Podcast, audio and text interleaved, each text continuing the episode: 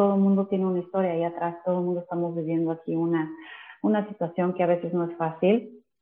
Y qué increíble poder ver la vida. Eso fue lo más hermoso que me dio a la cábala, poder tener la capacidad de ver los retos como oportunidades para poder llegar a mi siguiente nivel, sabiendo que hay una razón desde la luz detrás de todo eso que me está ayudando, que me está protegiendo y que me está impulsando para elevarme a lo que viene.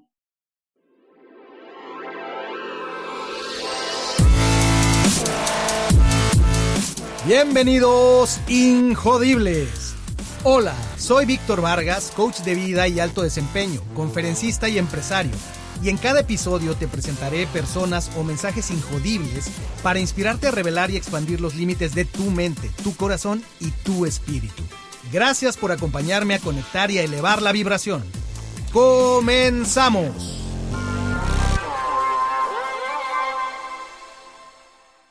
Bienvenidos Injodibles. El día de hoy tengo a una mujer radiante que ya están viendo ustedes en la pantalla. Ella es Mariana Lelo de la Rea, una persona que ha caminado los caminos que conducen por la paternidad, por la maternidad, la parentalidad, la crianza y muchas otras cosas más que ella nos platicará en su historia. Y déjenme decirles que ella es mamá de dos niñas y está certificada como coach de crianza consciente por el J Institute for Parenting en Los Ángeles, California. Y tiene más de 10 años en estudio de inteligencia espiritual. Ya nos contará acerca de eso. Mariana piensa que todas las respuestas que estamos buscando las podemos encontrar a través de poder mirar, descubrir y conectar con nuestros hijos, para aquellos que tenemos hijos, ¿verdad? Es por eso que surge Spiritual Parenting, que es la bandera que, que, Mariana le trae al mundo, con la que trae y arropa su mensaje, para ayudar a crear familias más unidas y dar herramientas prácticas que puedan adaptar a su propia familia. Así es que demos de la bienvenida a Mariana Lelo de la REA. Mariana, ¿cómo estás? Hola Víctor, muchas gracias. Muy bien, muy contenta de poder estar aquí contigo y compartir con toda tu gente eh, pues esta plática que estoy segura que, vamos a disfrutar. Sin duda, ya tenía yo muchas ganas de que iniciara esta charla desde que la pactamos hace algunas semanas y pues un tema que personalmente tiene un gran significado para mí, por supuesto porque soy padre, porque fui hijo eh, y también porque es un es un tema, un elixir que corre por la familia. Eh, el, tema de la, de la, paternidad, el tema de la crianza consciente. Así es que, Mariana, en este podcast, el protagonista, la protagonista es tu historia, tu historia personal. Así es que empezamos con nuestra frase icónica, érase una vez una pequeña Mariana. ¿Dónde arranca la historia? Ay, qué bonita historia. Eh, empezar así, la historia de vida. Bueno, pues eh, eras una vez Mariana, que siempre fue una niña sumamente activa, con mucha energía.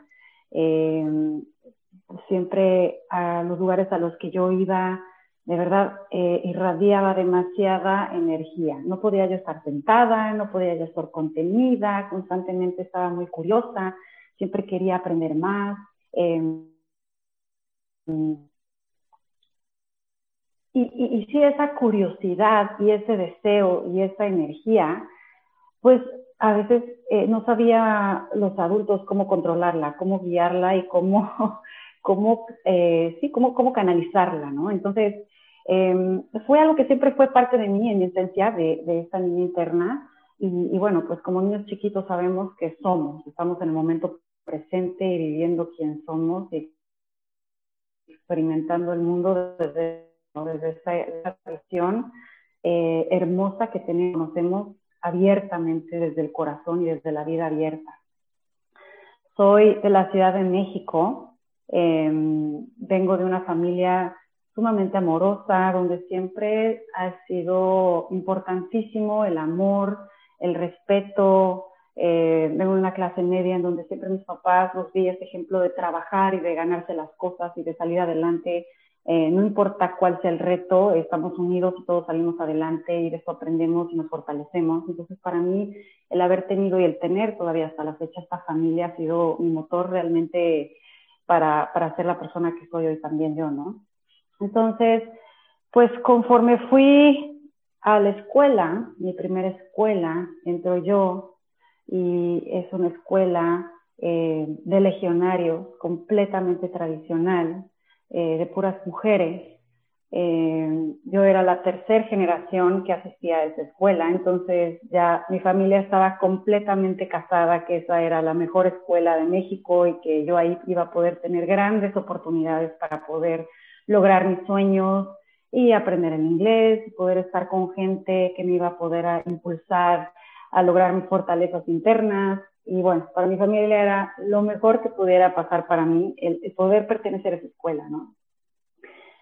¿Y qué pasa? Que entro a esta escuela y esta niña enérgica que viene pues a a querer aprender, a querer curiosear, a querer preguntar, a querer investigar, a querer saber más, explorar, pues empieza a sentirse completamente limitada, completamente invalidada, completamente eh, controlada, abrumada, porque son estos salones ¿no? de, de 40 niñas.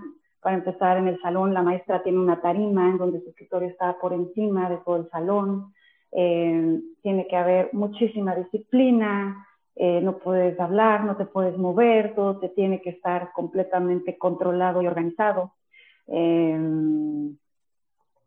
Y bueno, em, yo creo que ahí es cuando empieza realmente mi, verdadera transformación y despertar ante la vida. siento que fue desde muy pequeña que me tocó, pero, pero bueno, siempre hay una lógica del por qué pasan las cosas. Entonces, pues fui entrando en esta situación en la que me sentía yo, que la persona que yo era y la persona que era mi, mi realidad, mi esencia, no estaba bien, no era aceptada, no podía ser yo de esa manera y tenía yo que restringir o controlar esa, esa, esa personita y esa esencia para poder sentirme adaptada, sentirme aceptada ante este contexto social y, pertenecer. Entonces, ¿qué es lo que pasa? Que pues empieza a haber una frustración, un enojo muy fuerte adentro de mí y entra una, una niña que empiezo yo a descubrir sumamente rebelde, eh, enojada, furiosa, porque yo decía, es que no estoy contenta en esa escuela, no estoy contenta en, esas, en ese ambiente, no me siento realizada, no me siento escuchada, no me siento entendida, no me siento vista. Y estoy teniendo que usar toda mi energía para poder sobrevivir, para poder em, protegerme a mí misma, porque me estoy sintiendo constantemente atacada.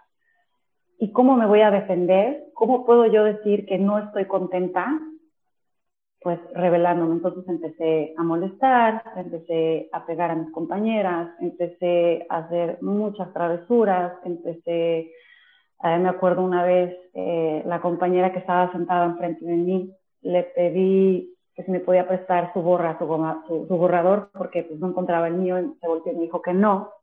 Y a mí me dio mucha, mucha frustración y enojo que no me quisiera prestar su goma y me metí abajo del, del escritorio, de mi escritorio, y agarré mis tijeras. Y el saco, porque obviamente usábamos uniforme de gala y todo el show, ¿no? El saco que estaba puesto en la silla de ella, eh, pues se lo corté todo por debajo de la, de la mesa y cuando ya nos íbamos y nos teníamos que poner el saco, bueno, pues la niña estaba con todo el saco completamente eh, cortado, ¿no? Entonces acababa yo en la dirección, miles de reportes para mis papás, y ahí empieza esta aventura de, psicólogos, de terapeutas, de estudios para ver si tenía algún problema eh, pues con mis neuronas, en mi cerebro, tenía yo que tener medicamento para poder controlarme esa, ¿no? esa energía y ese enojo y esa frustración. obviamente mis papás con esta idea de decir, bueno, es que esta escuela es lo mejor para ella, ¿cómo es posible que ella no se pueda, que algo está mal con mi hija? Algo está haciendo mal ella, algo tiene ella mal, que no está pudiendo entrar en esta, en esta vida que le estamos queriendo dar y hay que repararla, hay que ayudarla a que, a que eso que esté mal la tenemos que arreglar, la tenemos que, pues sí, que, que, que ayudar, cuando en realidad lo único que yo estaba pidiendo era, pues este sistema no es para mí, este sistema no es lo que yo necesito en mi vida. Y bueno, continúo en esta escuela, eh, tengo seis años de edad, voy en primero de primaria, yo ya tenía todo este resentimiento y este miedo y esta barrera y esta energía y esta frustración y me toca una de las maestras eh, yo con más control y poder de la escuela. Llevaba toda la vida enseñando en esta escuela. Ya una señora mayor con un carácter durísimo y pues me agarró. Y me empezó a bulear, empezó a abusar de mí físicamente, psicológicamente. Me puso, me castigaba, me acuerdo perfecto, viendo a la pared, literal, como, como de las escuelas que vemos en, en, las, en las películas de Netflix de, de, la antigüita, idéntico, así de que te ponían las orejas de burro casi casi, me ponían en la, en la esquina parada por horas viendo la pared, eh, se burlaban enfrente de todo el salón de mí, eh, me preguntaba cosas y tenía yo que pararme a contestar en el pizarrón. Y obviamente mi miedo era tan fuerte y tan, me sentía yo tan amenazada y tan pequeña que no podía yo ni siquiera hablar, o sea, no podía ni siquiera pensar y ni le podía entender qué era lo que me estaba preguntando. Entonces yo parada enfrente de todas las niñas, todo el mundo viéndome en silencio, con esta maestra que para mí representaba un monstruo, dándome de gritos y me pegaba con el giz en la cabeza. Lelo de la Rea, Recamir Mariana, piensa. Entonces fue Víctor, una experiencia que ha sido eh, una experiencia que definitivamente marcó mi alma, mi, mi, niñez, mi infancia, mi relación con mis papás, mi relación con el mundo exterior, mi relación con la vida. Yo iba, bueno, obviamente yo platicaba con mi mamá toda esta historia, toda esta situación. Mi mamá iba y platicaba, pero pues esta maestra negaba toda la situación decía que yo necesitaba más disciplina, que yo tenía que entender las consecuencias, que ella lo único que quería era mi bien. Hasta que llegó un día, Víctor, que dije ya me cansé. No puedo permitir que nadie más me haga y me trate de esta manera. Se acabó.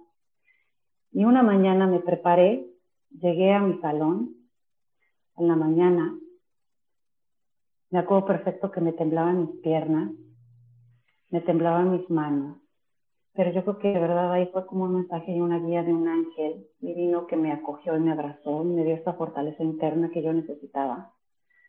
Porque no sé si sepan, algunas escuelas los escritorios que teníamos se levantaban, ¿no? Entonces adentro podíamos guardar nuestros cuadernos y nuestras cositas, entonces era tu escritorio. Y jalé mi, escritorio y lo empecé a arrastrar y arrastrar y arrastrar por el salón y a mover y a mover para poderme salir del salón con mi escritorio.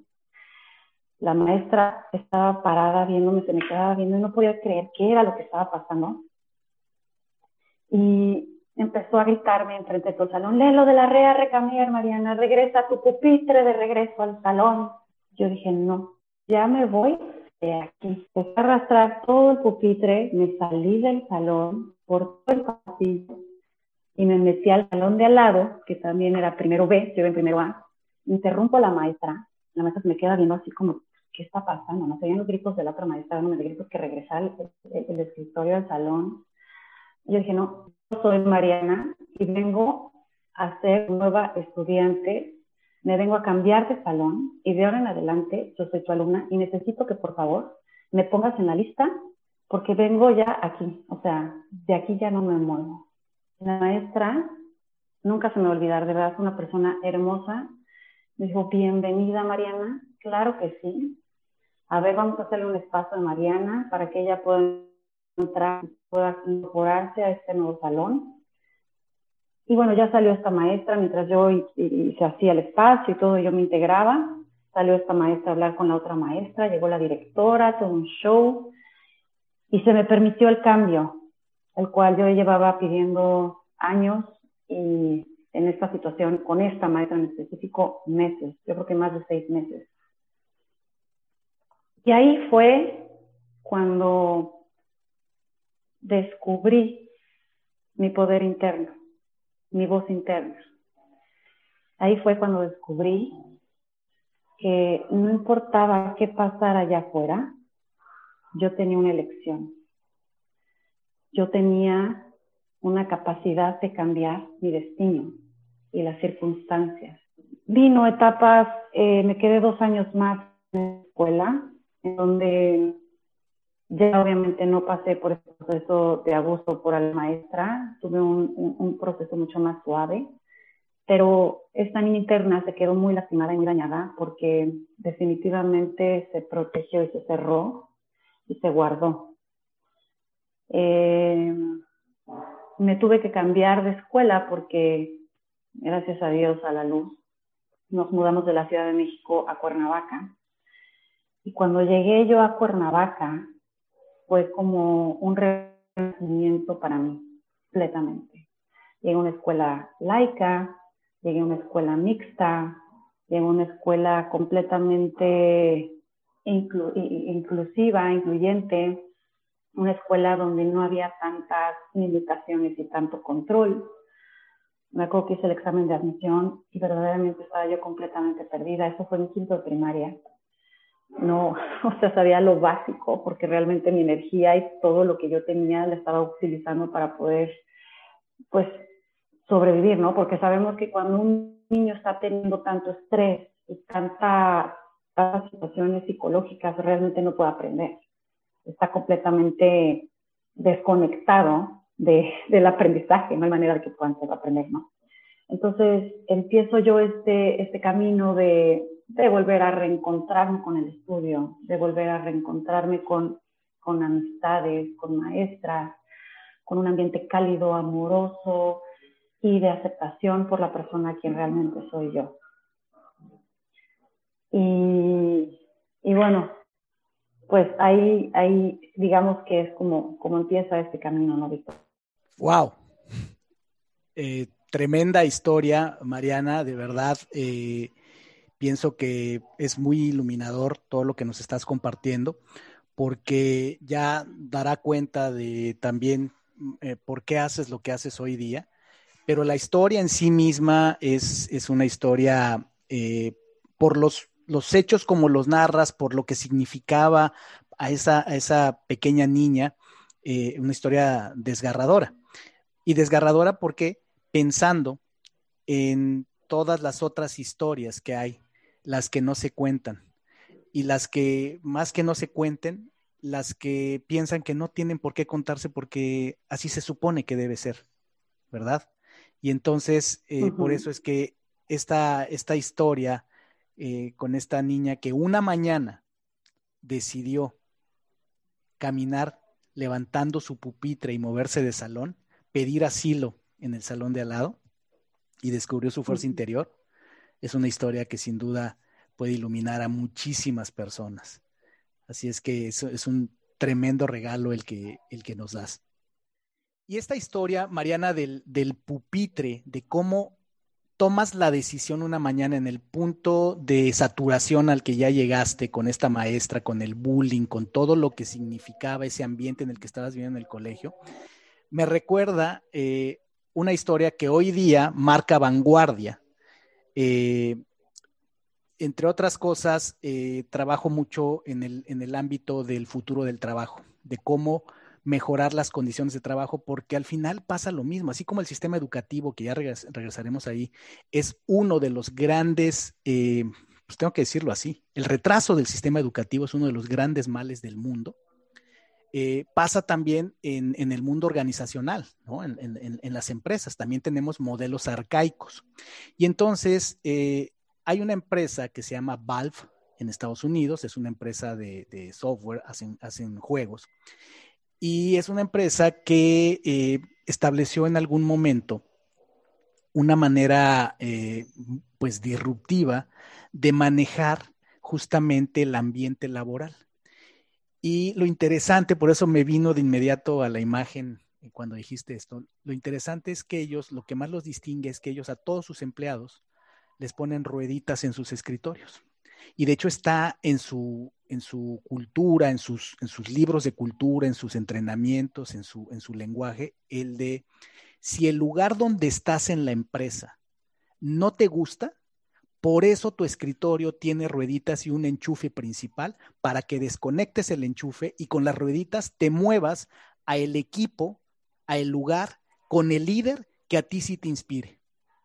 Y entonces es una empresa donde los colaboradores eligen libremente qué proyecto sí les atrae, qué líder sí les inspira y como te imaginas, es, muy disruptivo, ¿no? Es, es algo poco visto y poco común, pero fíjate qué interesante, ¿no? Cómo efectivamente tu decisión valiente eh, de pequeña, de, o sea, es impresionante, ¿no? Que esa niña pequeña dijo, es mi escritorio, es mi, mi fortaleza, y con ella voy avanzando y salgo y pido asilo al lado y resultó que sí había esa, esa tierra prometida, que sí había ese otro lugar donde fuiste recibida, apreciada y marcó un parteaguas en tu vida. Tremenda historia, Mariana. ¿Y qué, qué, pasó en tu, en tu adolescencia? Hacia, de ahí hacia dónde, hacia dónde nos dirigimos. Claro, pues ahí de mi adolescencia, em, pues encontré la libertad, porque, como te decía, esta escuela me abrió completamente pues esta esperanza, ¿no? Esta, esta, esta luz de decir, aquí estás bien, aquí estás segura, aquí estás vista, aquí importas, aquí te escuchamos. Era una escuela obviamente mucho más pequeña, salones más chicos, mucho más personalizadas. Y, y bueno, yo era la primera vez que estaba experimentando esta libertad de poder ser, de poder opinar, de poder aprender, de poder, ¿no? Estaba yo como floreciendo por primera vez. Y me quedé realmente a, a, a divertirme, cosa que no había podido durar tantos años. Entonces me dediqué a querer hacer amigos, a querer platicar, a querer jugar, a querer experimentar.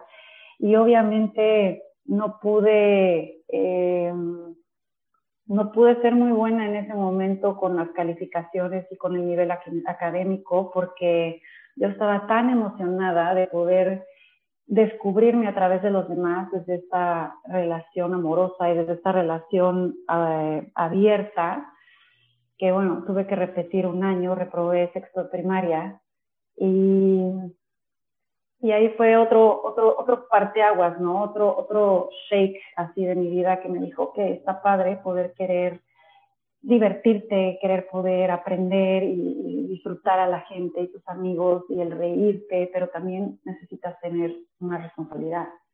También necesitas entender que, que necesitas cumplir con, con lo que se te está dando porque es importante, ¿no? Es, es, es, parte de la vida el tener esta responsabilidad. Entonces me acuerdo que vi a todos mis amigos cómo se graduaban de sexto de primaria para pasar a primero de secundaria.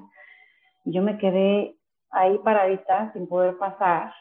Y fue una experiencia también difícil porque pues eran mis amigos eh, y ya no iba a poder volver a estar ahí con ellos porque pues ellos ya pasaban a otra, a otra etapa y yo iba a tener que regresar a, a la misma etapa que, que ahí había eh, pues llegado, ¿no? A sexto de primaria.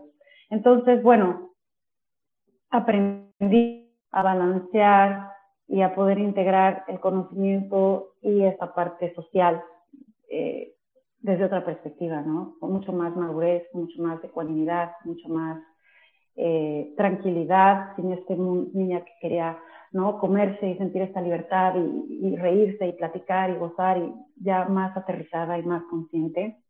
Y lo que pasó fue que realmente empezó mucho resentimiento con mi mamá. Ahí empecé a tener una relación con mi mamá completamente distante enojada, rebelde, y yo estaba muy, muy, muy enojada con mi mamá porque venía yo jalando toda esta experiencia de mi niña interior, en donde me sentí eh, completamente abandonada, donde me sentí que ella no hizo lo que debió de haber hecho por mí y que yo tuve que haberme sanado y salvado yo solita. Entonces, pues dentro de mi casa siempre hubo muchos pleitos con mi mamá, una niña muy rebelde con mi mamá. Eh, él decía cosas feas, la agredía. Em, mi mamá pues trataba obviamente de, buscar ayuda, de poder saber y meterse un poco más, a poder sanarme y a poder ayudarme, y qué herramientas y cómo hacerles, se metió a estudiar en fin, hizo muchas cosas como para poder tratar de acercarse a mí otra vez, porque yo estaba obviamente como con una pared y no quería que ella se metiera en mi vida y, le cerraba y le cerraba la puerta porque pues yo a ti no te necesito, yo a ti no te quiero, tú no eres bienvenida. Y fue hasta que mi hermana, tengo una hermana más grande, se fue a estudiar la Universidad de la Ciudad de México, que nos quedamos ella y yo, que nuestra relación empezó a sanarse. Yo ya estaba, para ese entonces ya tenía yo 17 años. Y, fue que empezamos a darnos este espacio las dos de reencontrarnos en las situaciones que estábamos viviendo en nuestras vidas como madre e hija, en platicar, en empezar yo a abrir un poquito más la puerta de mi corazón, de acercarme y dejarme ver vista hacia mi mamá, de platicarle de mis cosas, de mi vida, de mis situaciones, de mis dudas. Y, y fue un proceso, obviamente, ¿no? Fue un proceso que conforme fue pasando el tiempo entre las dos, llegamos a un momento en que nos perdonamos, nos abrazamos, eh, me costó muchos años. Después de esa plática y esa, esa, esa expresión de amor, tomó para mí todavía muchos años más poder entender muchas cosas que yo no entendía, y más sin embargo, ella estuvo siempre a mi lado, acompañándome, procurándome, viéndome, impulsándome y muy presente, ¿no? Eh, me regreso a la Ciudad de México y decido estudiar en la universidad allá.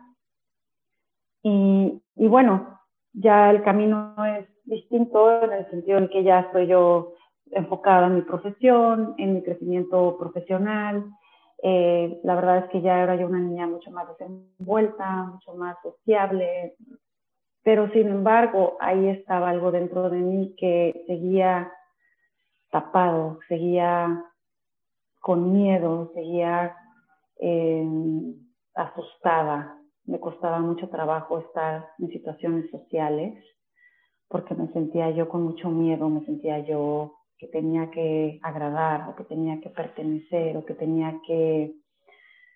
Em, sí, tenía yo estos juicios de mí misma que no me dejaban fluir ante los demás y estaba yo siempre como muy reservada y muy pensativa de qué voy a decir, cómo lo voy a decir, cómo tengo que ser, cómo tengo que experimentar. Y bueno, obviamente esto es una crisis que todos vivimos, yo creo que en la transformación de la, de la adolescencia a, a, cuando ya nos convertimos en unos adultos, ¿no? Encontrar nuestra voz verdadera y realmente quién es nuestra identidad y quiénes somos y dónde pertenecemos y qué buscamos y qué queremos.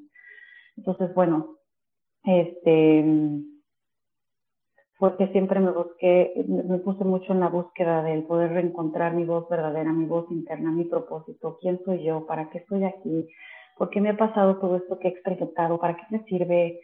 Y fue cuando llegó la espiritualidad a mi vida. Eh, y voy a hacer una, una pausa, Mariana, antes de que entres a este capítulo que me imagino va a ser muy importante en tu historia. En esta etapa, tanto de pequeña como de adolescente que nos has narrado, donde con todo lo que nos cuentas, en cierta forma eh, tuviste de, alguna manera una, una, especie de soledad o podías sentirte sola. Ya nos contaste la relación con tu mamá, cómo, cómo se dio. Eh, ¿de qué, ¿de qué sientes que esa pequeña Mariana se agarró durante la infancia? ¿De qué fue? ¿Fueron, hubo algunos personajes en tu vida, algunos mentores, hubo algunas herramientas, elementos maravillosos o mágicos que aparecieron, libros, este, canciones, programas de televisión? ¿De dónde se agarró Mariana? Sí, pues fíjate que me agarré de a pesar de haber tenido esta separación de mi familia, la familia de mi mamá sobre todo, eh, siempre fue una familia súper unida. O sea, mi abuela, las hermanas de mi mamá, mis tías, mis primos, siempre éramos familia muy, muy unida, donde siempre comíamos los lunes en casa de mi abuela, yo siempre veía a mis primos, ¿no? Eh, eh, dentro de todo estaban familia muy presente, con mucho amor, mucho cariño, gente muy amorosa, ¿no? Entonces yo creo que gran parte de mi fortaleza interna que yo me agarré fue de mi propia familia, ¿sí? No necesariamente de mi, de mi papá o de mi hermana, sino de este entorno familiar al que yo pertenecía, que me hacía pertenecer y que me hacía esta, sentir esta unidad y esta unión colectiva familiar.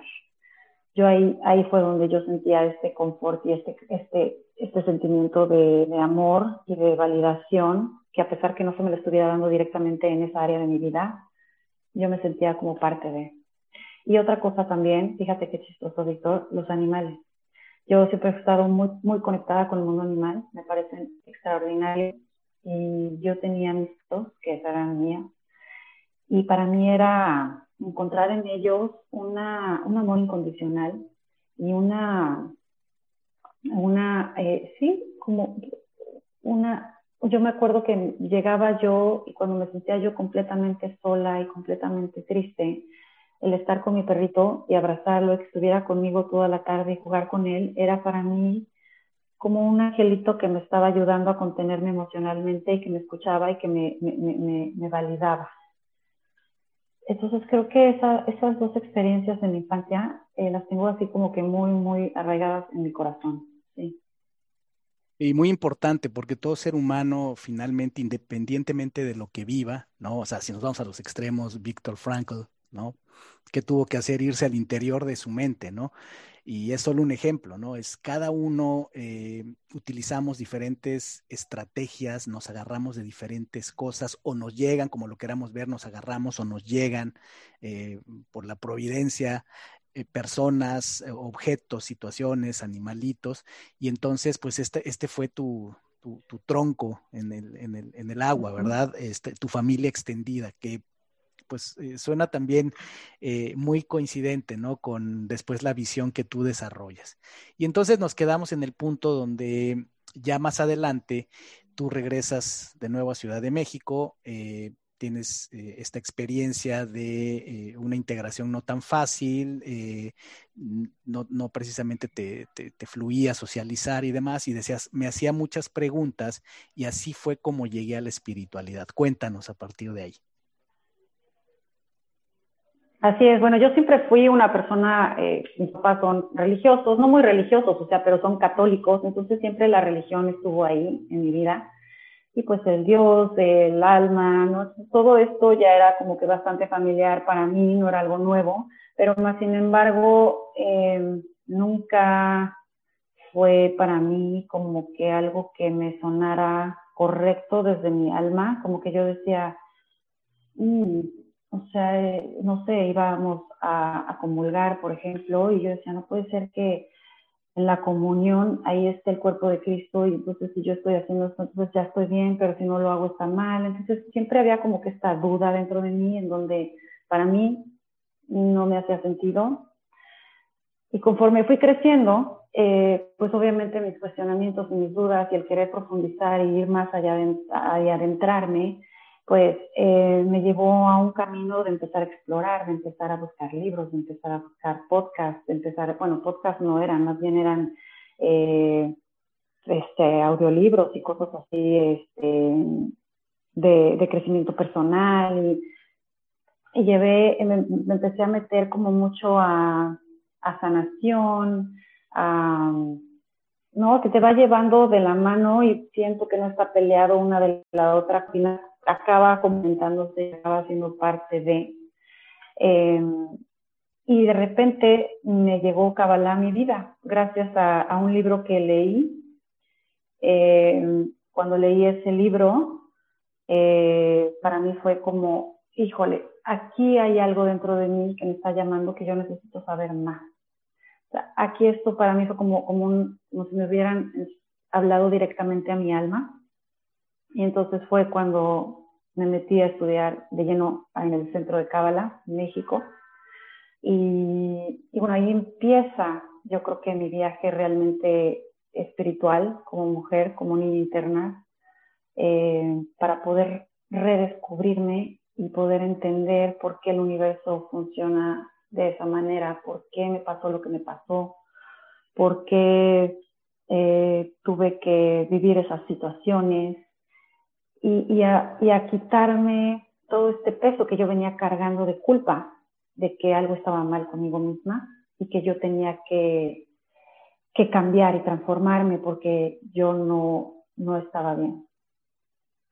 Entonces, para mí la Kabbalah realmente, eh, definitivamente fue el parteaguas en mi vida espiritual, en mi vida personal, en mi vida interior, de un antes y un después. Y dime algo por curiosidad, ¿cuál fue ese libro que prendió la chispa, que te conectó a, esa sabiduría? Sí, es de Yehuda Bear y es eh, de, las, de las relaciones de pareja. Eh, ay, no me acuerdo el título exacto, pero es de las relaciones de pareja. Pero el tema fue relaciones de pareja. Sí, fue relaciones de pareja porque yo en ese entonces batallaba muchísimo en realmente em, encontrar una pareja en la cual yo me sintiera completamente em, auténtica.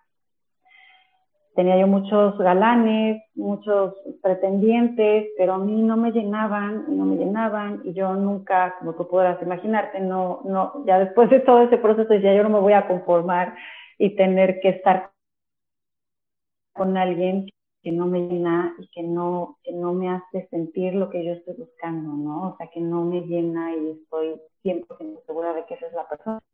Obviamente, decía que hay algo que está mal dentro de mí, que no puede ser que no encuentre a alguien que, que me guste y que me llene y que, que, encuentre a esa persona, ¿no? Entonces fue que en esta búsqueda, en este, en este título en específico, llegó ese libro a mi vida. Con el entendimiento que eh, tienes ahora, dirías que evidentemente había una correlación entre tu experiencia, lo que habías vivido, tu autoconcepto, con cómo se manifestaba en tus relaciones? Completamente, sí. Yo me costaba mucho trabajo abrirme, me costaba mucho trabajo dejarme ver quién era y tenía yo esta, sí, este juicio de mí misma que no me permitía ser yo. Y me daba miedo abrirme y decir, aquí estoy yo, esta soy yo, bienvenida, así soy, y pásenle, y qué padre, y qué divertido, y que, no, o sea, estaba yo en este bloqueo emocional de mis creencias limitantes que se me habían formado desde pequeña, que ahí estaban marcadas en mi vida y se me aparecían todo el tiempo, constantemente, que no me dejaban fluir, que no me dejaban ser, que no me dejaban disfrutar, que no me dejaban, eh, pues simplemente ser quien, quien soy, ¿no? Entonces, así es. Sí, definitivamente sí. Déjame hacer un paréntesis porque aquí, eh, para compartirle a, la audiencia injodible, que yo no sabía que Mariana eh, tenía un vínculo o tuvo algún vínculo con, la sabiduría de la Kabbalah, eh, el centro de Kabbalah, México, hasta que previo a encender micrófonos lo comentamos, ¿no? Eh, yo también estudié Kabbalah, lo he dicho muchas veces en este espacio. Y eh, aquí, aquí algo interesante es, evidentemente, pues eh, se respetan todas las creencias y al final del día, cuando algo te sabe a verdad, te das cuenta. Y yo creo que muchas personas lo hemos experimentado en diferentes lugares. Conoces a alguien que pudiera ser controversial y demás, pero hay algo de lo que dice y de lo que hace que te es congruente y te sabe a verdad. Y entonces, para mí esa fue una experiencia eh, cuando conecté con la sabiduría de la Kabbalah. En mi caso te preguntaba el libro porque igual, yo para mí la chispa que incendió todo, eh, esa etapa de mi vida, eh, ya tiene algunos años que, que, pues me he movido a otras, a otras, estoy bebiendo de otras fuentes, digamos, pero siempre estará ahí la sabiduría de la Kabbalah. Ese libro que incendió todo fue el, el pequeño libro del, del hilo rojo. Un, un libro mm. pequeñito que precisamente eh, llegó a mis manos a través de mi esposa Ciciali. Y cuando ella me dijo, eh, oye, eh, me encontré un lugar aquí en Polanco, nosotros vivíamos en Polanco, hay un lugar aquí en Polanco que yo no sabía, me llamó la atención, entré y había muchos libros y vi a una persona, un hombre joven, este, así como ejecutivo, sé que llevaba varios de estos libritos. Dice, y me acerqué un poco, él ya estaba pagando y se volteó, notó que lo estaba viendo y me dijo, dice, es que no sabes qué buen regalo es este libro. Dice, me encanta comprar varios para regalar. Y, imagínate, ¿no? Si y joven, este, súper inquieta, curiosa, dijo, no, a ver, a ver, ¿de qué se trata esto? Tomó el libro y se llevó ese libro y se llevó más. Y eh, yo estaba en mis tiempos así de que yo estaba súper metido en mi carrera, súper ejecutivo, este, directivo de sistemas, de, áreas de sistemas, de tecnología. Y entonces, pues imagínate que yo era la antítesis, ¿no? Yo, no, todo, todo esto es, debe ser racional, lógico y demás. Entonces, cuando ella me dice, entonces yo nomás escuché cábala, este, y, y, que el librito me dijo, deberías leerlo. yo, yo, no me acuerdo qué le habré dicho, pero habrá sido algo así. Ah, sí, sí, ahí, ahí ponlo. no sé cuánto tiempo habrá pasado hasta que yo, por mi propia iniciativa, tomé el librito. No sé, andaría yo aburrido, qué sé yo, tomé el librito, lo empecé a leer y me enganché. Dije, ¿qué es esto? Qué interesante. Y entonces, pues yo hablaba mucho de, como decías tú, de las leyes del universo, ¿no? Eh, y entonces fue todo un viaje. Y aquí eh, algo relevante, que por eso digo hacer este espacio y hacer este comentario, porque así pasa mucho. La, la, sabiduría, algo que a las personas nos trae luz, claridad, vamos a llamarle claridad, que nos da claridad, nos da identidad, sentido, nos, nos hace sentir más ubicados en el camino, pasa todo el tiempo. Y puede ser con muchas otras cosas. Por eso es que los seres humanos eh, se dice que en los seres humanos no hay nada más contagioso que una idea, que un concepto. Y conceptos que te hacen conectar contigo mismo, que te hacen tener la sensación al menos de claridad, son transformadores. Como decías tú, es un antes y un después. Y, un después. y entonces resulta que, pues cuando algo eh, transforma de esa manera las mentes, en realidad corre muchísimo, pero muchas veces por debajo del agua. Entonces, hay muchas personas, o sea, yo aquí no estoy promoviendo ninguna sabiduría en particular, ninguna, pero eso es un fenómeno que ocurre, porque hoy día platicamos Mariana y yo, y sin saberlo, este, hay este, bueno, sin saberlo yo, porque creo que Mariana sí lo sabía, por si sí, este, pero hay este vínculo, así me he encontrado muchas personas que a lo mejor muchas veces no lo decimos abiertamente, pero cuando tú escuchas hablar a alguien, escuchas términos que llega un momento donde dices, esta persona pasó por esa sabiduría, esta persona conoce algo. Y yo a muchas personas he ubicado, ya eh, muchos años después, que pasaron por eh, la sabiduría de la cábala en el centro de cábala sin ser judíos, porque obviamente, bueno, pues muchos judíos, pues, o los judíos en general, manejan esa sabiduría maravillosa, hermosa.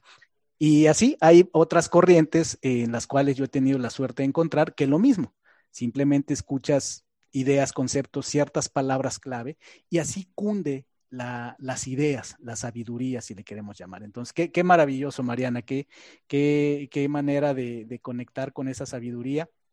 Cada quien llega de alguna manera. Y decías, fue un antes y un después. ¿A dónde te lleva eh, eh, el camino una vez que empiezas a conectar contigo misma a través de, esta sabiduría de la cábala? Bueno, pues el viaje y el recorrido me lleva al interior de mí completamente, a poder conocerme desde el amor, a poder conocerme desde este espacio de luz, a conocerme eh, y darme la oportunidad de redescubrirme entendiendo todo este proceso que mi alma y yo necesitaba para poder llegar hasta donde estaba en ese momento de mi vida. Y, en vez de, de oprimirme y juzgarme y criticarme, entendí que todo ese proceso era una fortaleza hermosa que el universo eh, me había dado por situaciones que no puedo realmente ver todavía, pero para, para que yo pudiera realmente conocer mis fortalezas y, y compartirlas con los demás allá afuera. Entonces, en ese momento empecé a darme muchísimo amor, empecé a comprender cómo todos estamos conectados, cómo hay una causa y efecto, cómo hay un despertar para cada ser humano en, diferentes puntos de su vida, cómo a cada quien le toca diferentes circunstancias y cómo todos somos parte de un todo y cómo necesitamos estos despertares en nuestras vidas eh, para poder llegar a nuestro siguiente nivel y para poder ser personas más compasivas, más amorosas, más eh, intuitivas, poder realmente estar más conectados con nosotros mismos y con eh, nuestra historia, porque pues tú sabes, Víctor, todo el mundo tiene una historia ahí atrás, todo el mundo estamos viviendo aquí una, una situación que a veces no es fácil. Y qué increíble poder ver la vida, eso fue lo más hermoso que me dio mi la cábala, poder tener la capacidad de ver los retos como oportunidades para poder llegar a mi siguiente nivel, sabiendo que hay una razón desde la luz detrás de todo eso que me está ayudando que me está protegiendo y que me está impulsando para elevarme a lo que viene. Realmente eso fue lo, más increíble que, me ha dejado, ¿no?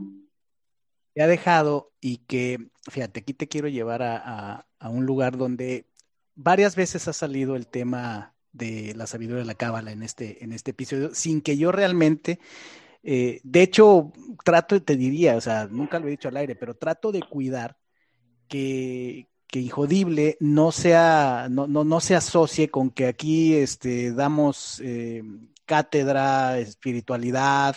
Es, es, es un podcast de historias de seres humanos y eso engloba cualquier cosa que los seres humanos estamos, pero no estoy casado ni clavado con algo. Pero te digo, muchas veces ha salido este tema, ¿no? Evidentemente porque algo también pasa por mi mente, ¿no? Y porque también por algo, por algo nos conectamos, como dices tú, todos estamos conectados. Pero algo interesante, cuando podemos transformar nuestra vida de esta manera, como tú lo has narrado, como, como ha sido tu caso, como ha sido el caso mío, el de muchas personas que conozco, ocurre que vives un proceso, ¿verdad? Conectas, por ejemplo, con esta sabiduría, con la cábala. Y en ese momento, decía yo, te sabe a verdad. Y en ese momento encuentras claridad y se empiezan a resolver muchas cosas. Y suele ocurrir, y ocurrió, que es lo que Teo no, no he comentado nunca, he sido muy respetuoso, o, de alguna manera hubo quien ya lo dijo por mí, aquí ya estuvo eh, de los primeros episodios Ariel Grunwald, ni más ni menos. ¿no? que fue, fue mi maestro de, de Cábala en aquellos tiempos. Y Ariel, pues ya dio cuenta, eh, eh, digamos que Ariel tuve la, grandiosa oportunidad de conectar con él cuando él iba saliendo de un como autoexilio. ¿Qué fue lo que ocurrió? Es en algún momento situaciones internas del centro de Cábala y la familia central que estaba dentro, que al final de, cuentas son seres humanos. Y una cosa es la sabiduría y otra cosa somos los, seres humanos que somos completamente falibles. Pasaron cosas efectivamente que, bueno, empezó, llegó al punto donde eh, muchas personas decidieron, decidieron o decidimos mirar hacia otro lado, respetando siempre que la sabiduría que hay en el centro es inconmensurable y es, es eterna. Lo que es verdad es verdad aquí y en China pero la manera en que se gestiona, la manera en que se maneja y quienes lo representan, pues las cosas pueden cambiar. Y fue lo que le pasó al centro de Cábala, por decirlo de una manera elegante, ¿verdad? Ocurrieron cosas y situaciones de las que la mayoría no me constan, y, pero algo pasó. Y vino la desbandada, y Ariel lo explica muy bien en, en su episodio, ¿no? Donde cuenta toda esta historia. Ocurre que Ariel, después de tener mucha gente que lo seguía salir en programas eh, de radio y televisión constantemente, pues viene esta como especie de autoexilio cuando él decide dejar el centro de Cábala. Pero a lo que voy es esto, es eh, ocurre normalmente que te das cuenta, te acaba pasando lo que dice Tony Robbins en su documental de Netflix. Yo no soy tu gurú. ¿no? Yo recuerdo haber escuchado a Ariel decir eso. Es más, yo recuerdo que Ariel nos recomendó a Cicilia y a mí una película que se llama Kumare, que ya no la, ya no la he visto en Netflix, pero si la encuentran por ahí, Kumare con K. Y ahora ya uno los puntos y digo, ah, es que ya, ya cuando él nos la recomendó, ya algo estaba pasando. Porque justamente es, la historia de un hombre de la India que en Estados Unidos se hace pasar por gurú, pero era un experimento, era un proyecto, era un experimento, estaba todo planeado. Él tomó mucho tiempo, se adquirió la, identidad de gurú este, y empezó a predicar, digamos, y, se le empezó a acercar gente y empezó a hacer un grupo. Pero era todo, era un experimento. Y entonces el asunto es que, pues al final, cuando llega el momento cumbre, donde él, porque se disfrazaba, donde él, eh, después de muchos días de trabajar con la gente, la gente lo adoraba, la gente, la gente hizo cambios importantes en su vida, cuando él descubre su identidad y les dice la verdad, les dice, no soy ningún gurú, eh, de hecho soy un científico y estoy haciendo esto como un proyecto social y sé el riesgo que corro y sé que demás, fue muy interesante. Y, y esa película recuerdo que nos la, nos la recomendó el mismo Ariel. Y entonces Tony Robbins lo dice, si te fijas la película de Kung Fu Panda, que para mí es una de las películas así más espirituales que hay, con muchos mensajes, al final, en la 1, en la, uno, en la parte 1, es exactamente lo mismo. El guerrero dragón, ¿no? Y que tiene que buscar el pergamino donde está todo el secreto del guerrero dragón. Y el pergamino es un pergamino de oro eh, brillante donde al final pues, se refleja su imagen y él entiende. ¿Por qué no hay nada en el pergamino? Solo está mi imagen, ¿no? Porque pues, es tu Buda interno, tu Cristo interno, como le queramos llamar interno. Y entonces cuando uno descubre eso es cuando puedes no tener apegos, cuando ya no vives de ídolos externos. ¿Cómo fue tu experiencia, por ejemplo, eh, no sé si sigas eh, congregándote eh, alrededor del grupo de Cábala o si anduviste otros caminos, pero ¿cuál es tu perspectiva en esto una vez que descubriste que es algo eterno y universal, cualquiera que sea el lenguaje que estés escuchando de este tipo de verdades? Yo estudié realmente Cábala por 10 años, donde estaba yo muy contenta y todo lo que yo estaba aprendiendo lo estaba poniendo en práctica y lo estaba realmente probando y, y me estaba ayudando muchísimo, ¿no? Estaba yo viendo ese beneficio y ese resultado en mi vida y en la gente que me rodeaba. Y fue, bueno, me, me casé y me fui a vivir a San Diego, California. Y continué mi camino espiritual allá en el centro de Cábala de allá de Los Ángeles eh, y fue cuando me convertí en mamá que me transformé, ¿no? Como mamás, todas a la hora de convertirnos en madres, pues hay una gran, gran transformación detrás que, experimentamos, que renacemos, que lo que éramos ya no somos. En donde, pues otra vez viví esta crisis un poco eh, existencial dentro de mí, en donde ya conocía muchas de estas leyes espirituales que me habían ayudado, de las cuales me apoyé muchísimo, me ayudaron muchísimo, sané muchísimo, me perdoné y realmente estaba yo ya con esta conciencia de, de responsabilidad y de entender que yo puedo controlar mi realidad y que yo puedo eh, manifestar y llegar a donde yo me lo proponga en este proceso de, de Mariana, ¿no? Pero en el momento en que me convierto en madre, mi esposo obviamente no estaba metido en Kabbalah, ni tenía idea de nada, él estaba en otro rollo, abogado, completamente en otra visión. Y pues cuando, cuando llega la maternidad, eh, pues me empiezo a cuestionar muchas cosas, me empiezo a meter y a indagar más en ese camino espiritual, qué es lo que quiero enseñar, qué es lo que no quiero enseñar a mis hijos, qué quiero transmitir, qué quiero que no. Y bueno, ahí sí definitivamente hubo, hubo un distanciamiento, como dices tú, no tanto de la filosofía y de la, del estudio de la Kabbalah, porque creo que eso es valiosísimo, pero sí con el entorno y sí con el, eh, el, medio social, ya no estaba yo tan a favor de muchas cosas. Yo, eh, pues, continuar este camino espiritual ya con una familia, ¿no? Entonces, realmente es cuando yo decido, em, pues, alejarme y continuar yo con todo este camino recorrido en mi propia experiencia y empezar a, a salir al mundo y obviamente ahí no quedó, ¿no? Continúo mi camino espiritual y ha llegado a mi vida otras filosofías, otros estudios maravillosos que se complementan y que vienen a integrar partes como un rompecabezas que, que, que vas viendo y vas ampliando tu conocimiento, tu conciencia, tus capacidades, tu, tu certeza, tu visión pero definitivamente fue cuando me convertí en madre que, que decidí eh, dejar de estar tan involucrada en el centro de Cábala por esta transformación y este proceso en el cual yo estaba viviendo. Ahí se sembró la semilla, ¿no? Yo siempre he dicho que ninguna religión o filosofía de vida tiene toda la verdad. Y si es que existe una sola verdad, está distribuida como rompecabezas en las diferentes filosofías. Lo que sí eh, me queda claro, eso lo digo por mí, es como yo lo veo, eh, coincido con Ariel cuando decía que la religión es como la cáscara del plátano, ¿no? Es lo que no te comes, es lo que no te sirve, lo que te sirve es lo de adentro, la sabiduría. Entonces, cuál sea la religión, el dogma o incluso el mensajero, es la cáscara del plátano. O sea, lo importante es esa sabiduría que cuando es algo, insisto, que nos sabe a verdad, que consideramos verdad, porque algo que sea verdad es ley, por así decirlo, y ocurre y es verificable en cualquier momento y circunstancia.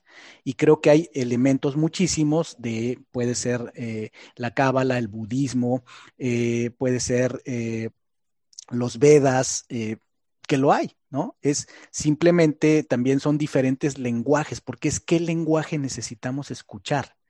Eh, de hecho, se dice, ¿no? Los, los, los, los profetas, los visionarios, son las personas que tuvieron la capacidad de transmitir algo importante, un mensaje importante en el lenguaje de su generación. Porque los que no, los no, no, lo pudieron transmitir en el lenguaje de su generación, pues no fueron escuchados, aunque tuvieran esa verdad.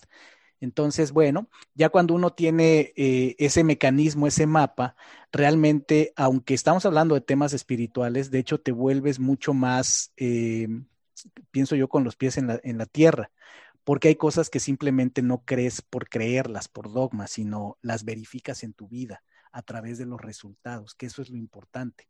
Y eso pues transforma muchísimo porque también ayuda precisamente y pudiera ser, por lo que te estoy escuchando, pero mejor dilo tú, que pueda ser mucho el caso de lo que a ti te llevó a descubrir eh, una parte muy importante de tu propósito de vida y sentirte con herramientas y sentirte equipada y sentirte empoderada desde adentro y dices, porque lo que uno se pregunta, ¿no? Yo pasé por ese, esa situación también es, ¿y ahora qué hago con esto? No me lo puedo quedar, ¿verdad?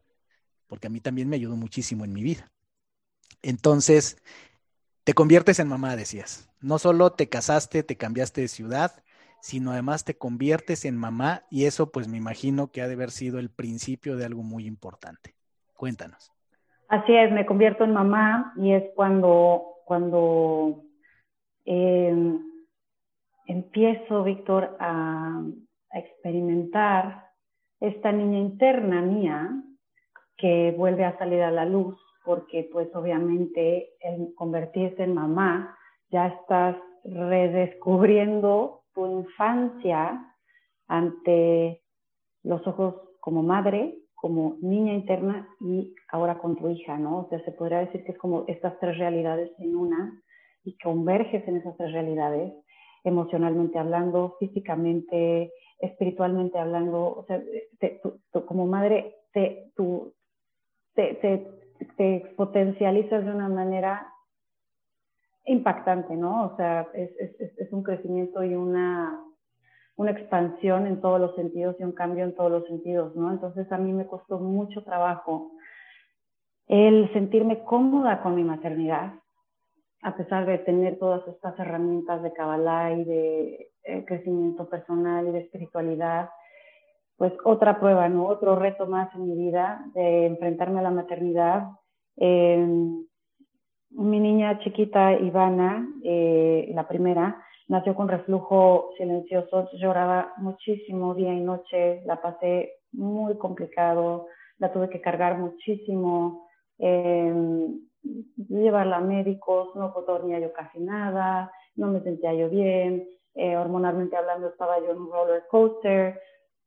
Y bueno, ya por fin se calmó toda esa situación, se sanó, se curó, todo bien, todo perfecto, pero entonces empieza este camino en donde eh, mi niña realmente trae esta luz y esta energía hermosa que viene a tocarme dentro de mí, esos puntos incómodos que yo no había podido ver, no había podido sanar, no había podido liberar y ella me los está reflejando a mí, en mi mundo y se vuelve bien difícil para mí poder volver a tocar esos puntos que yo creía que yo ya había sanado volver a destaparme, porque yo creo que la maternidad es, somos como, como si fuéramos un árbol de luz, ¿no? Las mamás, sin desacreditar a los papás, por supuesto que sí, y somos parte de, estamos conectados y es, también, creo que la mamá, eh, nuestros hijos vienen a enseñarnos esos canales de luz que están medio tapados y a, decirnos aquí están y a tocarlos para ayudarlos a destapar y que esta luz pueda fluir y pueda circular armoniosamente y podamos ser y podamos brillar y podamos vivir la vida y, no sentirnos tapadas o comprimidas o, no eh, tapadas, a liberarnos.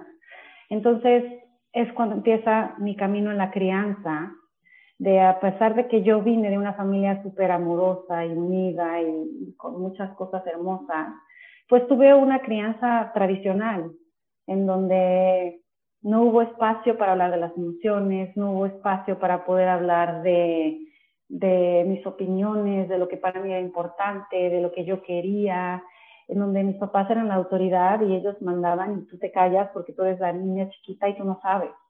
Entonces, yo en esta experiencia de mi niña interna, con todo ese proceso de sentirme invalidada ahora como mamá, con mi niña que me está retando y empujando todo eso, y con este concepto en mi cabeza y esta experiencia de que la crianza es esto, y así es como tengo que ser como mamá, y esto es lo que yo he visto con mis papás, y así tengo que ser, pues obviamente no me estaba dando el resultado que yo estaba queriendo, yo estaba buscando porque yo quería ser una mamá más amorosa, que pudiera darle ese voz y ese y esa espacio a mi hija, pero simplemente no sabía cómo hacerlo. ¿Cómo? Porque tampoco quería ser una mamá completamente permisiva, que dejaba hacer que todo lo que la niña quisiera, porque entendía que, pues, que teníamos que establecer límites, que teníamos que establecer un, un control y una contención. Entonces es cuando empieza este camino hacia pues empezar a leer libros, empezar a escuchar podcasts, empezar a pedir ayuda. Inclusive llegué con tu esposa hermosa, Ciciali, eh, por teléfono que me la recomendaron y me dijeron, háblale a Ciciali, Ciciali te va a poder ayudar. yo en esta crisis de maternidad, eh, me acuerdo que lloré con ella y le dije, ¿qué, qué es esto? No, no encuentro nada, pero qué difícil, de verdad. Y bueno, vas encontrando en tu camino gente, libros, ayuda, todo, y fue cuando llegó a mi vida la crianza consciente porque había estudiado cursos de crianza eh, amorosa y otro tipo de crianza y este, en fin, muchas cosas, pero no había yo encontrado realmente cuál era el camino para mí que sonara con mi alma, que era lo que yo necesitaba por poder enseñar y guiar a mi hija. Entonces, pues decido estudiar, decido adentrarme más y tomo el curso, todavía no me certifico como, como coach, ahí solamente estaba yo queriendo tomar el curso para poder tener herramientas para mi familia, para mí como mamá y para mis hijas. Yo en ese momento eh, no tenía idea ni tenía en mente querer hacer algo profesional eh, en ese momento. Eh, tengo mi segunda hija, Natalia, y después de dos años de estar aplicando todas esas herramientas y de seguir estudiando, de seguir creciendo como mamá, como mujer a través de mis hijas, decido certificarme y meterme ahora sí de lleno para poder ser coach, porque hubo algo dentro de mí, Víctor, que me dijo, esto que tú has vivido, todo este proceso que has vivido desde tu infancia, tienes que darle voz y tienes las herramientas para poderlo compartir allá afuera. Tienes la capacidad de entender a otras mamás y a otros niños y poderlos ayudar y poderles guiar desde mi experiencia, desde lo que yo he vivido, desde lo que yo he estudiado. Y, no, es como que yo tengo todas las respuestas para nada. Yo creo que como mamá, cada familia es diferente y cada familia tiene diferentes necesidades y, y cada niño es diferente, pero sí estas herramientas que puedan ayudar, estas herramientas que puedan eh, eh, hacerle sentir a esa mamá que sí hay un camino, que sí hay una opción, que sí se puede tener una crianza más amorosa, que sí se puede tener una maternidad en donde puedas disfrutar más. Entonces, mi, mi, voz interna, mi voz verdadera, fue la que me fue empujando a compartir mi mensaje y mi experiencia para, para soltarlo allá afuera eh, y compartirlo. Eh, y sí, efectivamente. Esa voz interior, ¿verdad? Que una vez que empieza a hablar, no podemos dejarla de escuchar y hay que, hay que atenderla. Y en ese camino, Mariana, de la eh, paternidad eh, o, el, o, la parentalidad espiritual, para efectos de, de, de, la audiencia que pudiera preguntarse, tengo aquí frente a mí a una experta que además con una historia inspiradora de cómo llega a hacer esto desde el corazón, desde el alma, desde su pasión. ¿Hay alguna diferencia, Mariana, entre crianza espiritual y crianza espiritual o eh, parentalidad espiritual y parentalidad eh, consciente? ¿Es, ¿Es, ¿Es lo mismo o son cosas diferentes? Pues yo creo que es muy similar, yo creo que es prácticamente lo mismo, porque, bueno, en mi caso, que mi, mi proyecto se llama Spiritual Parenting, que sí meto mucho la espiritualidad, eh, para mí meto la espiritualidad porque eh, siento que es esta parte interna en la que todos como almas, como seres humanos, vamos interactuando con las situaciones que nos pasan en la vida desde esa visión de luz y de amor. Para mí la espiritualidad es esta luz y este amor que hay detrás, que nos contiene y que nos va llevando eh, conforme vamos experimentando la vida. Y la crianza consciente no necesariamente es algo espiritual, es más bien hacerte consciente de las situaciones que te están pasando, eh, con herramientas que están, que están más aterrizadas, más prácticas para poderte ayudar a hacer una profundización, o sea, volver a, a, hacia adentro y ver qué es lo que estás necesitando tú como mamá y qué es lo que está necesitando tu hijo o tu hija por dentro como, como, como, como niño o niña, ¿no? Entonces, Sí se van los dos al interior, pero la crianza consciente creo que tiene un poco más de límite, no se da tanto a la espiritualidad. Yo sí me encanta abordar el tema de la espiritualidad sin ser religión, volvemos a lo mismo porque creo que se complementa. Y fíjate qué importante hacer esta distinción y, y creo que sí nos das una, una, una, diferencia que podemos distinguir entre espiritualidad y conciencia en la crianza, eh, porque para todos hay. O sea, evidentemente por la historia eh, que tienes detrás, todo lo que nos has contado, eh, pues tendrás tu opinión acerca de lo que conocemos como la crianza tradicional, ¿verdad? Así como el sistema educativo tradicional y el mundo de la disciplina, ¿no? Este, y los premios y los castigos y diferentes situaciones que podríamos enmarcar, eh, no sé si mundo estuviera de acuerdo, en el parenting tradicional viene un, un parenting consciente por lo que nos dices, que es un intermedio donde, como, como yo lo entiendo y de acuerdo a lo que has explicado, es hacernos conscientes de nuestra relación con nuestros hijos y hacerlo por encima de los programas mentales que ya tenemos de acuerdo a nuestra experiencia de vida, de acuerdo a lo que vimos, a lo que escuchamos y a lo que vivimos, lo que para nosotros, porque esto es algo muy importante, ¿no? Cuando platico con personas eh, con Ciciali o solo y demás de, parenting, que teníamos, tenemos mucho esta frase en nuestra cultura que decimos, es que nadie nos enseñó a ser padres. Yo, yo creía eso también, yo decía mucho esa frase antes, es que no nos enseñan a ser padres.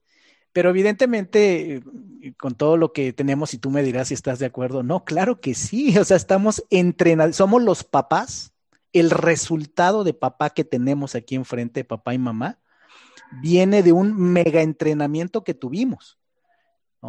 Y eso con habiendo tenido padre en casa o no, habiendo, o sea, la idea de qué ser papá se forjó desde, desde niños y se vino, y vino creciendo, ¿no? Entonces, eh, ese parenting consciente es, desde mi punto de vista, tú me dirás si estás de acuerdo, es justamente el no reaccionar, no, no, no ser mecánico, seguir con la inercia, sino darnos ese espacio y preguntar y actuar desde la conciencia y no desde el programa instalado reactivo, ¿no? Que nos lleva a repetir situaciones.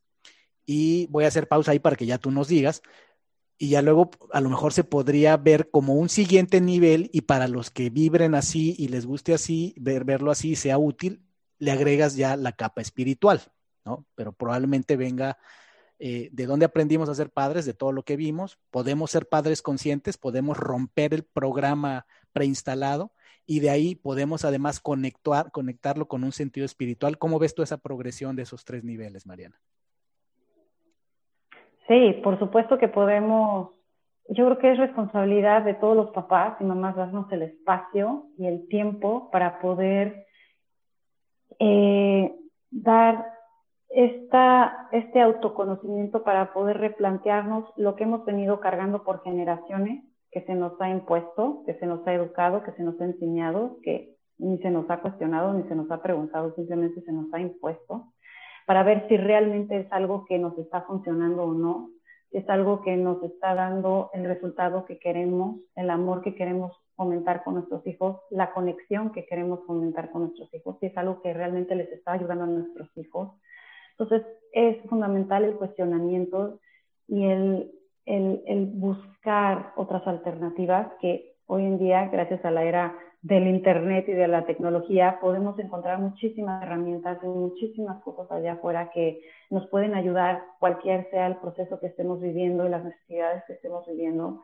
pero sí implica una responsabilidad porque es el darnos la libertad de poder crear niños mucho más fortalecidos internamente para el mundo que se van a enfrentar el día de mañana. Nos está dando la oportunidad de poder crear un mundo y una sociedad mucho más fuerte internamente, mucho más amorosa, mucho más estable. Y cuando lo vemos desde esa perspectiva, pues implica una responsabilidad, Víctor, implica un compromiso. Me acordé de una historia eh, que dice que a un hombre sabio le preguntaron alguna vez que basado en su sabiduría, si pudiera darle de todo lo que él sabía, solo dos principios o herramientas a una persona, o sea, solo le puede dar dos, los más importantes de su sabiduría, ¿cuál, ¿cuál, les daría? Y él decía, la capacidad de apreciación y la capacidad de respeto a la dignidad humana. Con esas dos, Dice, no importa todas las demás que haya, con esas dos te defiendes en la vida, con esas dos haces lo demás. Tú en tu experiencia, con todo lo que has vivido, lo que has estudiado, lo que has experimentado con tantas personas que interactúas, tantas madres y padres, si hiciéramos un ejercicio similar, ¿cuáles serían las dos cosas que dices? Tengo muchísimas, pero si, si, si solo, solo tengo una oportunidad de darle lo mejor que pueda a una, a una madre, a un padre, ¿cuáles serían esas dos o tres eh, herramientas clave que le darías? El poder, el, poder ser empático realmente con, con, nosotros mismos, con el proceso, con nuestra experiencia, eh, no importan las circunstancias que nos encontremos, y poder ser empático con el enfrente. Porque la empatía creo que es la llave para poder realmente tener una conexión auténtica y poder ver eh, a través de los ojos, a través del alma, desde tu corazón con el corazón de las demás personas y poder tener esta, esta unión de decir, mm, no sé qué es lo que te está pasando, no sé exactamente cómo está haciendo tu proceso, pero tengo empatía por ti y puedo, puedo sentir que está siendo muy doloroso, puedo sentir que puede estar costándote mucho trabajo, por lo tanto, ¿sabes qué? No te juzgo, no te critico, no te, no te minimizo, eh, te entiendo hasta cierto punto y, estoy en tus zapatos, ¿no? Yo creo que el ser empático con nuestro proceso y el ser empático con la persona de enfrente. Después de una pequeña pausa, brincando algunos temas de la tecnología, estamos de nuevo conectados, nos quedamos en el punto anterior donde nos decías esta, este concepto maravilloso de son los hijos los que escogen a los padres y son los hijos nuestros más grandes maestros que nos ayudan a forjarnos. Ahí, ¡pum!, nos vuela la cabeza y eso nos deja en el siguiente punto que es que nos cuentes y nos compartas hacia dónde va Mariana, hacia dónde va Spiritual Parenting, cuáles son los proyectos que, que estás llevándole a la gente. Claro, bueno, pues mi proyecto realmente es crecer esta comunidad de Spiritual Parenting para poder alcanzar a más mamás allá afuera, en donde se puedan nutrir con estas herramientas de la crianza consciente y entender que su proceso es muy válido y, no está mal sentir todas esas emociones y esas experiencias que vamos teniendo con nuestros hijos. Y también eh, doy coaching. Hay dos opciones. Una que es coaching uno a uno, en donde doy un programa mucho más profundo por 10 semanas, en donde realmente vemos eh, todo un, caminito por recorrer para poder eh, entender qué es lo que necesitamos cambiar y transformar internamente, que no nos está pudiendo tener esa comunicación o esa conexión con nuestros hijos. Y el segundo coaching es a través de cursos online. Por ejemplo, dentro de dos semanas voy a estar dando uno acerca de cómo establecer los límites desde el amor con nuestros hijos y romper todos esos paradigmas de control y de poder que nos vienen que venimos cargando por generaciones que no nos están pidiendo establecer esta unidad y esta cooperación en el hogar. Y bueno, ahí voy cambiando, ¿no? Los cursos en base a lo que mi comunidad me vaya pidiendo para poder ayudarlas y seguir creciendo juntas. Y obviamente, pues yo me sigo alimentando, sigo aprendiendo, sigo tomando cursos, capacitándome, porque creo que en la medida en la que más me construya yo a mí misma, mejor voy a poder ayudar a toda mi comunidad a construirse. Y eso es muy inspirador y congruente el maestro que se sigue preparando, ¿verdad? Siempre estar aprendiendo, pues es, es eh, muy relevante la, la, oferta, lo que le traes a la gente, así es que ahí están esta información, estos proyectos que vienen y pues Mariana, con todo esto que hemos platicado, en lo que nos has compartido, me gustaría escuchar de ti. ¿Cómo es que funciona el universo? ¿Cómo lo explicas tú, Mariana?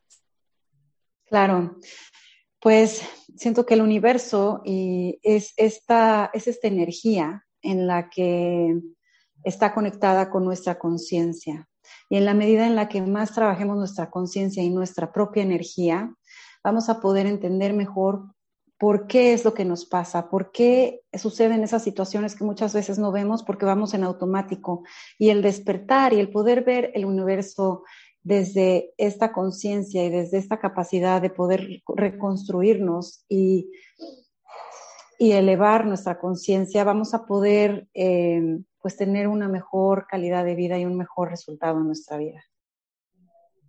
Y para ti, Mariana, ¿qué es ser injodible? Para mí ser injodible es esta persona que se reconstruye todos los días desde su amor, desde su autenticidad, y sobre todo, Víctor, desde el corazón abierto, que a pesar de las dificultades, de los dolores, de los obstáculos, es esa persona que elige abrirse y entregarse tal cual es, con el corazón abierto para compartirse con los demás allá afuera. Y no hay mejor ejemplo que el ser humano que tengo enfrente, que realmente eh, con perseverancia, con paciencia, con una gran dulzura. Hemos eh, sorteado varios obstáculos tecnológicos y aquí está, siendo eh, muestra de lo, que, de lo que me está diciendo. Querida Mariana, realmente he disfrutado muchísimo esta charla, realmente me entusiasma mucho el poderla compartir porque sé que muchas personas encontrarán algo muy valioso en todo lo que nos contaste acerca de eh, tu paso por la vida, la, niñez, la adolescencia. Y como dijiste en algún momento eh, tras bambalinas, estamos revelando mucha luz y sí que revelamos mucha luz en esta, en esta entrevista. Así es que te quiero agradecer de todo corazón, Mariana. Quiero desearte todo el éxito. Desde ya lo tienes con tus proyectos y que sigas llevando y revelando mucha luz a muchas familias, a muchos padres, madres, hijos que tanto necesitan este trabajo espiritual. Muchísimas gracias, Mariana. No, hombre, gracias a ti, Víctor. Encantada de haber podido compartir contigo por aquí toda tu audiencia. Muchas gracias por la invitación. Gracias. Y a ti, mi querida, mi querido Injodible, me encuentras en Ser Injodible en Instagram, en Facebook en Ser Espacio Injodible, en el sitio web injodible.mx y en todas las plataformas de podcast. Nos vemos y nos escuchamos en el siguiente episodio. Gracias por haberme acompañado en un episodio más para moldear y forjar tu mentalidad injodible. Tenemos una cita con tu grandeza en el próximo episodio. Hasta entonces.